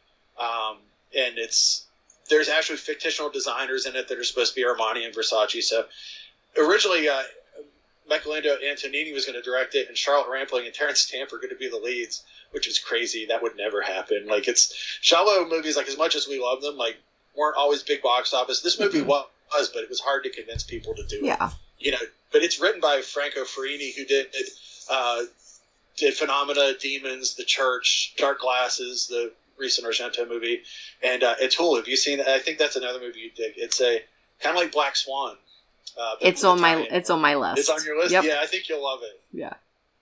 Originally, it was going to have a gun in it, and uh, they're like, "Why would we have a gun?" In a, it's like you can't have a gun in a slasher or No. a giallo. And the uh, killer, there is a definite uh, LGBTQ element, also like this one, to the killer. Um, no, really, the connection between these two movies is they have beautiful women in them, and, and the name, and that's really about it. But it's wild because I talked to Troy Howarth about this, and I said, you know, Italy is based on this world of sequels. I mean, how many zombies are there? There's Shocking Dark is Terminator 2. Uh, you know, Night Killer is uh, Texas Chainsaw Massacre 3 in Italy. It, uh, Don't Open the Door 3. Like, it's Italy's a, a culture, the exploitation industry is based on sequels. And he said a lot of times the Giallo directors were artists and they didn't really want to make another movie, you know, another sequel. And the really, the, mov- the movies were so self contained and it felt like there was no reason to uh, kind of have a sequel to them.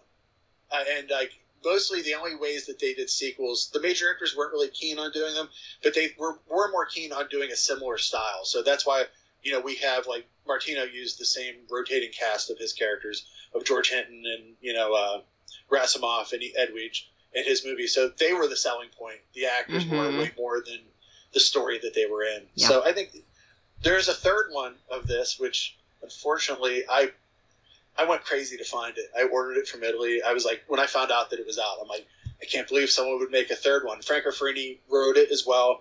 The Vanzina brothers wrote it with him, and Carlo directed it, who did the original one. Richard E. Grant's in it, and he plays a fashion stylist. He's trying to. He's at the Milan Fashion Festival. I'm like, man, this is going to be awesome. Like, it's very similar to the first one. It's not. It's Mhm. really slow. Is it from the 2000s?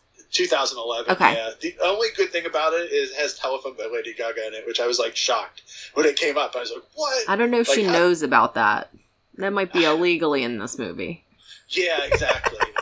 Murder Rock, which you should get to that too. Fulci's Murder Rock uh, was going to be a trilogy before he got sick with Killing Samba and Thrilling Blues. 100% would watch all these movies, but only Murder Rock was made. And The Card Player was originally the sequel to The Stendhal Syndrome.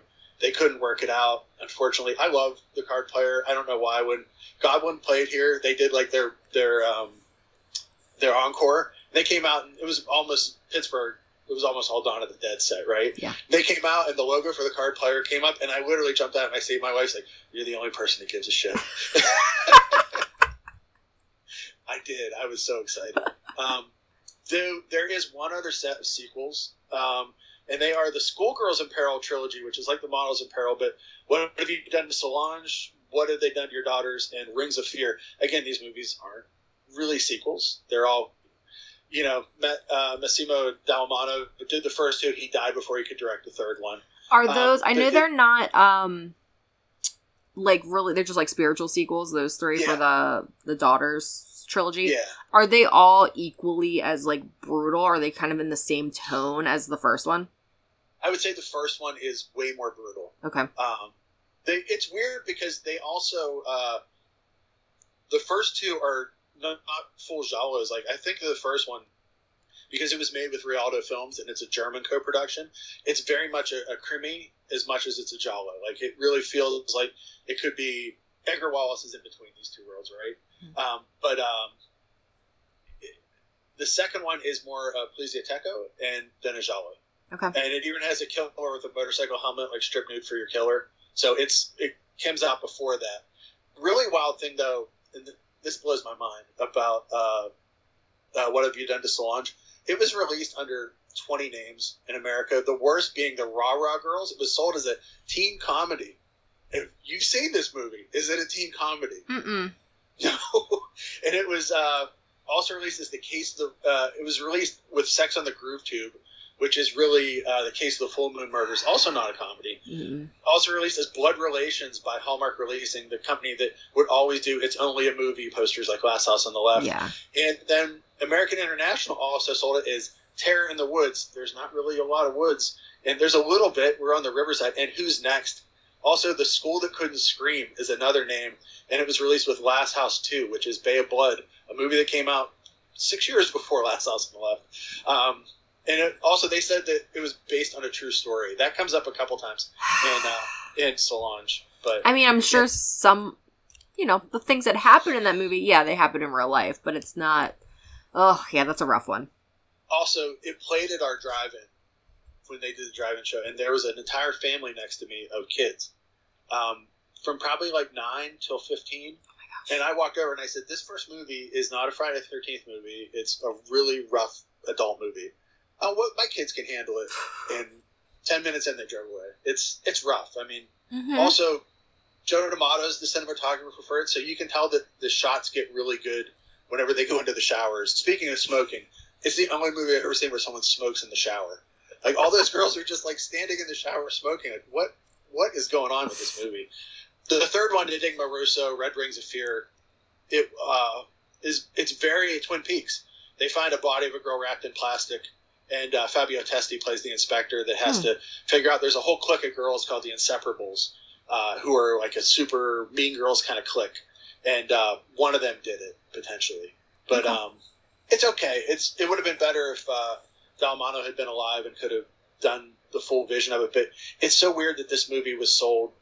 You know, Solange was sold as a teen comedy. It was sold as a real life story. It was sold as so many different movies, and then also that Solange would end up being in another incredibly rough movie. Camille Keaton is obviously in I Spit on Your Grave too. It was also sold in England as The Curse of the Green Pin, uh, because that's the name of the Edgar Wallace story that it's based on. I love when they're like, it's it's an Edgar Wallace story. It's the name of an Edgar Wallace Mhm. story.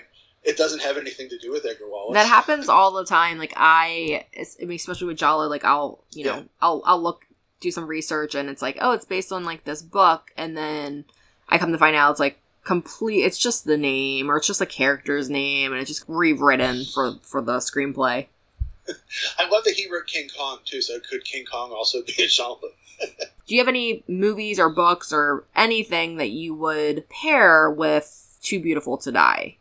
Oh man, I have a bunch. I'm going to really try to be limited because I get excited. The 80s, this cycle of Giallo is very non explored in the US. Luckily, Vinegar Syndrome has been doing their Forgotten set, and they've been releasing a lot of these. But for years, a lot of these, actually, a lot of these aren't available outside of you hunting them down on the internet. But the first one is Bizarre, aka Profumo and it has Florence Guerin in it. It is scummier than this movie, if possible. Hmm. But she's a woman who's haunted by a lover who uh, is really violent, and she's they have a kind of like a dominant submissive relationship. She tries to get away from it, gets a new lover who she becomes in charge of, um, but this lover keeps coming back even after she potentially kills him. Uh, there's a Russian roulette as foreplay in it. It's really good. It's really beautifully shot. She's better in this movie than she is in in that. Uh, Dial Help is the second movie. I don't know if it's a Giallo, but man, it has Charlotte Lewis from The Golden Child, who was The Golden Child.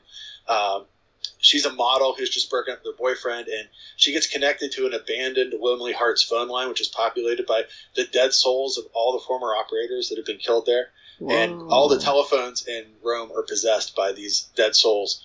Um, there's a scene where a, a payphone kills a uh, guy trying to attack. What is that one called? dial help. It's uh, Ruggero Deodato directed it. Um, it's it's that like last like uh, gasp of Italian exploitation. He did that in the Washing Machine, one after the other. Mm.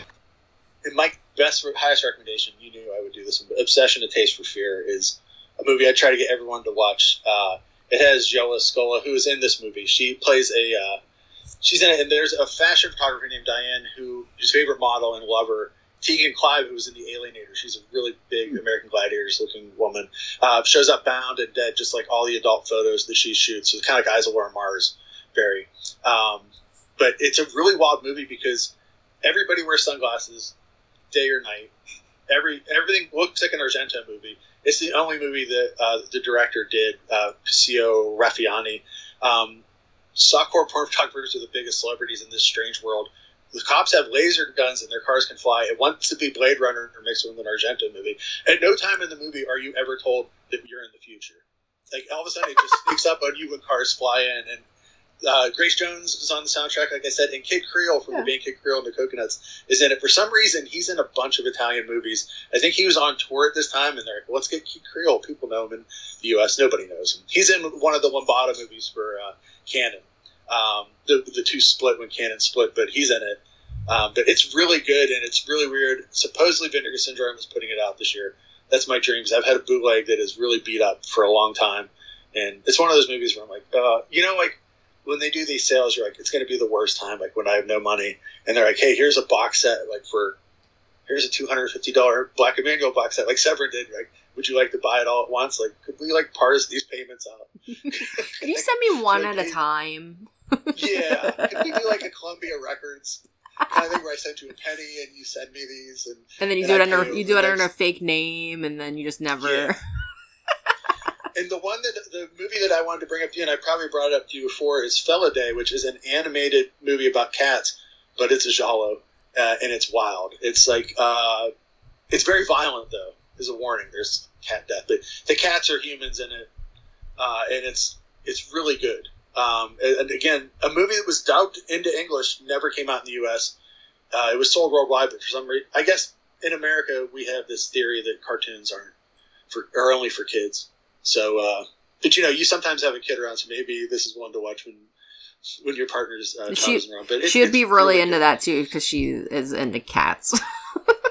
Yeah, it's uh, but it's really good. Um, but those are the ones I would pair with this. There's a ton more '80s one. Like Arabella Black Angel is another awesome one that is again super dark, super scummy. It's on Tubi, which blows my mind. I'm gonna I'm gonna put you on the spot because this is gonna Okay. lead into my one flavor of the month pick because I had again with you I was just like oh I was pulling all of these like cool like 80s movies I was like nope I'm just gonna do one okay. for my flavor of the month pick a sequel that I would love to happen is Okay. there a movie that you would like to see a sequel to that does not have a sequel Oh, man. doesn't have to be Giallo can be literally anything Yeah, uh, Joe D'Amato's Endgame. It's my favorite post-apocalyptic movie.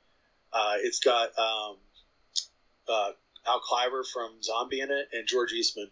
It's Running Man made six years before Running Man, um, and it has Laura Gemser as a psychic woman, and uh, who is it's like a there's a game show going on. They're trying to rescue these psychic orphans.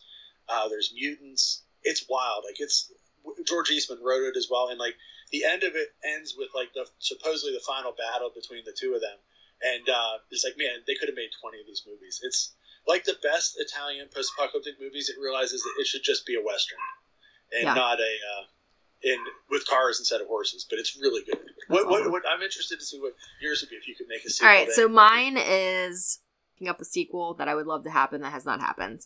It's a 2014 movie called The Guests. Um, oh yeah, I yeah. would love to see The Guest 2. The when The Guest came out, it didn't have a huge theatrical turnout back in 2014, but it's become a, a cult hit, and I I love that film so much.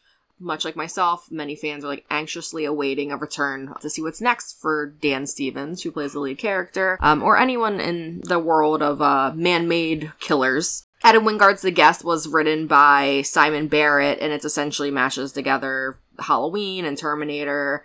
Actually, a Halloween set movie, but it's kind of an action movie. Adam Wingard had teased some ideas for a follow up to The Guest and diving deeper into the story, you know, a couple years back. Recently, the writer Simon Barrett chimed in on the sequel sequel rumors, and he tweeted, I think we finally landed on an idea that excites us and wouldn't disappoint everyone, but it won't be soon. Lots of work on it first. He says this because the guest had a sort of sequel this time last year in the form of a soundtrack. Fake The Guest 2 soundtrack. It was, yeah, it was an official follow up project that took the form of a soundtrack to a movie that doesn't actually exist. The album was a gift to fans and it also was released on April Fool's Day of last year, but it physically physically exists. You can purchase the Guest 2 official soundtrack on vinyl, Mondo, Lakeshore Records, mondoshop.com. I have a pre-order and I should have it next month or two. um so yeah, so if you are at all interested in a sequel to The Guest, you can buy the Guest 2 original soundtrack on vinyl and then you can just harass Simon Barrett on Twitter, um ask him, you know, when are we going to have the sequel? Think also the 80s esque synth soundtrack is um, a good pairing with the sexy 80s score and pop soundtrack of Too Beautiful to Die. 80s vibes for sure. And you can rent The Guest everywhere on demand. I love that movie so much. I, I really like that movie, especially because the Halloween three masks show up in this. Before anyone was super into Halloween three, this like Mhm. recent thing, Mhm. it showed up like, oh wow, this guy. Because there's always movies where people are like, oh, it's like a John Carpenter movie. Like that movie is, it gets it right. Not just Mhm. this the score, it gets everything. Yeah, the What's your favorite sequels? Like I'm interested because I just did a week of sequels. I'm Um, obsessed with movies that people don't know that there's a sequel to. Oh my like gosh. Poison Ivy two and and uh, American Psycho two and stuff like that. I mean, obviously, I love the Scream movies. I mean, my favorite sequel to one is four. Um, I liked six that just came out. I've watched it a bunch. I think that it's like the most gritty of all the sequels. So I would definitely say like those sequels. I love. I love the original, and I also love a few of the sequels. Man, that's a tough question. My know. wife is obsessed with sequels more than the original movies. So like as a kid, she rented Halloween two all the time, and like that's her favorite movie of all time. Like when our first, the first time I ever stayed over her house, she left it. up. We fell asleep watching it, and that's what was on, in the music just kept coming back and playing. And I realized like halfway through it, I'm like, she knows this entire movie like word for word. Like yeah, even now, like we have the Mondo set of all the music, and like I'll just play the music, and she'll just start doing the dialogue. It's it's amazing. That's my favorite one because it's so giallo. Like it has Yeah. the elevator sequence is just like Strange Vice, and it has like the uh, whirlpool murder that shows up in a couple other movies. Like it has a lot of uh, a lot. It feels like very Italian yeah. and very mean spirited. That's why I like it hmm it's just I I'm always obsessed with like how do you take I really like un, unconnected sequels too. This is probably why I like Too Beautiful to Die. Like Prom Night Two is a billion times better than Prom Night. Uh, I really love uh, Prom Night Two because it's just such a weird idea, you know. And uh, I actually like all I like all four of them, but two is in my heart. And like the Mirror Mirror movies are crazy. Like who would make four of those? Somebody would. I like all And of the I like all of the Elvira movies, and I think Yeah. those are kind of spiritual esque sequels because they're not like following a linear Yeah. trajectory. They just are. They're very much like around her, Yeah. right? And then like uh, I love the idea that in the two, 90s and 2000s, this is when I was finally had my own. You know, when I was out of college and I was could rent whatever I wanted and wasn't living with my parents. It's like every movie that came out on home video was a sequel. hmm Do you know what I mean? It was like these shot in the Eastern Bloc, weird sequel sequels. And they were It like just- pumping out sequels. Like you'd have a movie, and then a year later you'd have a sequel. I didn't know there were four Wishmaster movies, for example. Do you know what I mean? Like, Mhm. there's four of those. How many Witchboard movies are there? And it's like, man, it's like it's mind blowing of how many there are. And then, so this is my OCD kicks in, and I'll do a week of these where I, I'm going to watch all the. Uh, what's the one where they come out of the toilet? Uh, Ghoulies. Ghoulies. I watched all four Ghoulies uh, in like the same day. You don't ever do that. Did you hear that they're like- doing a, a Witchboard remake? I'm 100 percent into that. It was- I have a whole and it was watch list of announced, like, It was announced like three days after Joe Bob. Oh, So I'm like, did someone really watch? Witchboard. Do you like that? Yeah, yeah, yeah. I love that the, the guys are really in love with each other and not Tawny Kitaen. Like they should just they should just marry each other. They totally are. when they were at the in the hotel room, I'm like, they're Yeah. totally gonna make out, right? Is that what that's gonna They happen? should because then they wouldn't get killed. Like their lives would be infinitely better if this Mhm. would happen. Yeah.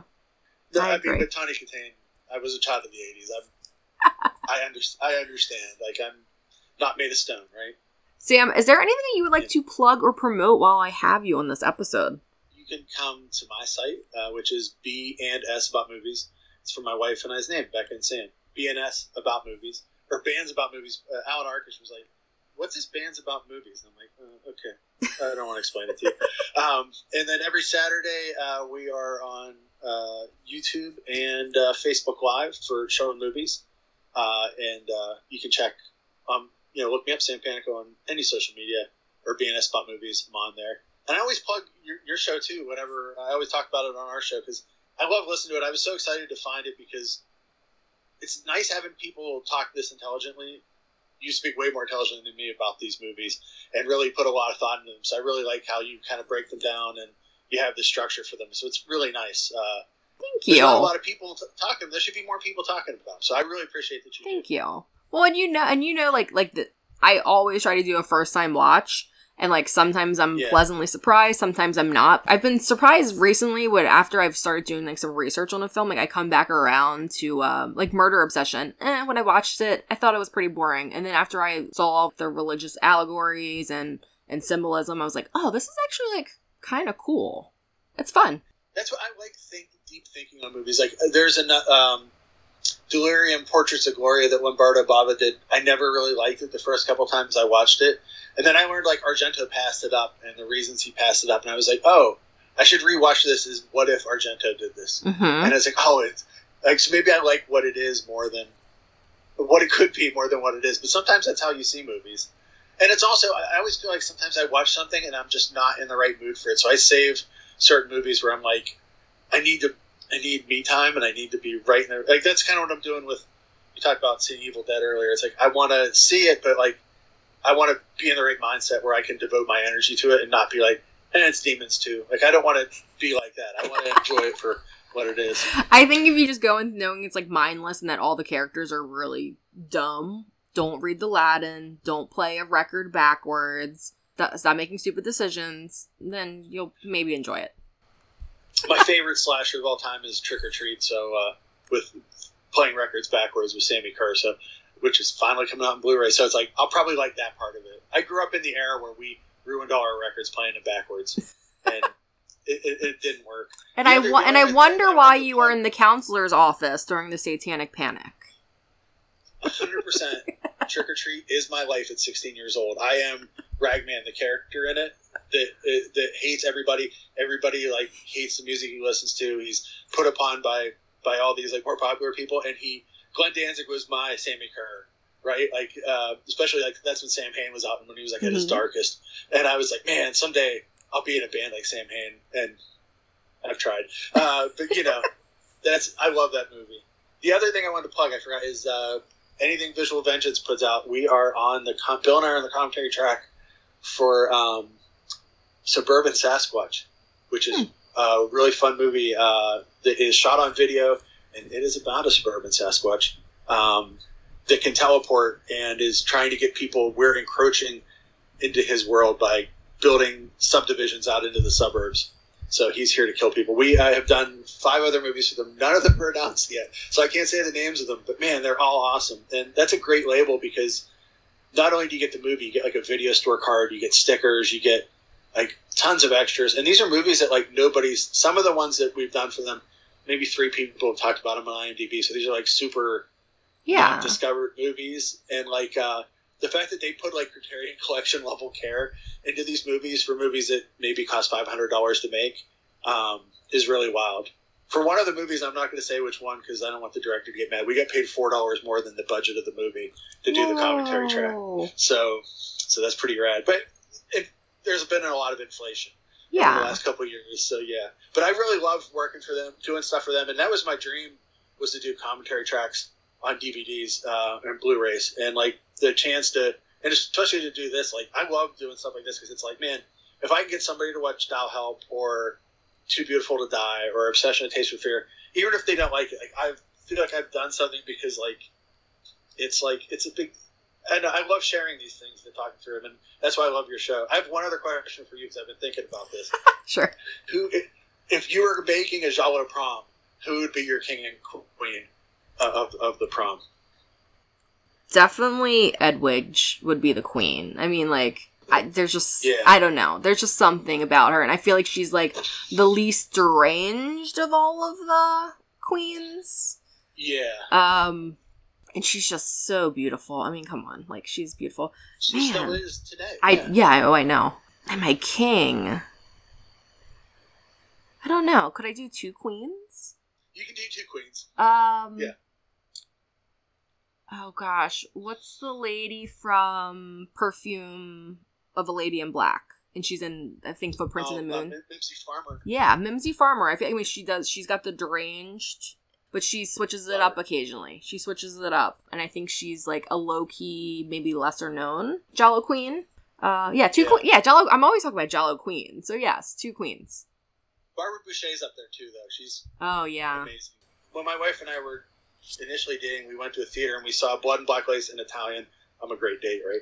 The first night, and then the second night was uh, Don't Torture Duckling, and that was the first time I ever saw it. And Barbara Boucher is like incredible in that movie. Like she's so good in it. She's great in everything that she did. But I remember the first time I saw it, I was like, wow, like she's like like perfect. Everybody's great in that Yeah. movie, though. Yeah. Um, I actually wore an Edwige shirt for the, the show. I wore a Strange Vice. I love it. No, Yeah, that's a and it has great all one. the letters that uh, Ivan Rassimov sent her I love uh, it. in it. That's the first uh, Blu-ray I ever bought of uh, Giallo was uh, Your Vice, uh, and then I, I got Strange Vice after, and I was like, these movies are unlike anything I've ever seen. Like, who wears paper dresses to a party and gets in a fight? the Edwige is the best. Like, I was just talking on our show the other day about the end of um, All the Colors in the Dark, where she's on the roof and she's like, I want to go back to where I was. Like, I'm afraid of who I am now. Like, the end of that movie, like, she's great at the end of it. Like, I believe everything she's doing at the end of it. Even dubbed, like, uh, she's just like, I don't know. There's never been anyone that like owns the screen in these. Yeah, movies. she. I was about to say she like captivates every scene she's in. She has such a presence about her, and like, and not only like is she beautiful, but she just commands a scene that she, every scene that she's in. It's distracting, to be frank. Yeah, and she's just wonderful, and it's funny because uh, one of my friends uh, just interviewed uh, Sergio Martino, and he was like, he talked about like how he wanted to present her as such a strong woman, woman within these movies, and Mhm. like and how she had, you know, she was the center of these movies, and it's pretty amazing because you know I'm Italian, so I can say this. Like Italians are very misogynistic and very like old fashioned. Not all of them, but you know, it's very much like, oh, it's a men's job and these kind of things, you Mhm. know. And for a woman to be the lead of these movies is is kind of amazing, especially at the end of Strange Vice, where she walks down that high. Spoiler if you've never seen a 50 year old movie, when she walks down the highway on a Giallo podcast. Yeah, you've seen it, Everybody's seen. It. But like when she walks down the highway and she's the survivor, like it's like wow, like it's like you want to stand up and cheer. Yeah. Like it's like she's so perfect. Yeah. So for Giallo the Month Club, you can follow on Letterboxd. Follow the list titled Giallo the Month Club for every movie reviewed on this podcast, including Too Beautiful to Die, Your Vice is a Locked Room and Only I Have a Key, Perfume of Lady in Black, a lot of Giallo that we mentioned on this episode. uh, you can also follow on Twitter and Instagram at Giallo Club for all of the Giallo goodness that you can handle. I've also been tweeting on Friday nights for Joe Bob because I just feel like it's a little bit more interactive if I'm live tweeting. Logo design is by Vegan Patches on Instagram. You can find Vegan Patches Etsy shop at Retirement Funds. Theme music is by Dream Division. You can find Dream Division's music on Instagram at Dream Division Music and on Bandcamp at dreamdivision.bandcamp.com. And you can follow myself, Dianna, your host, on Twitter, Instagram, and Letterboxd at Diana DianaNK. If you follow on Letterboxd, you will know what Giallo is next because I always log what I watch, but I wait to review it until after the episode comes out. Sam, thank you so much for being here. I feel like we could just talk for like another hour about all the things. Listeners, thank you so much for joining us in this dive into a 1988 Giallo slasher. As always, I'm your host, Dianna Koch. Sam Panico, thank you so much.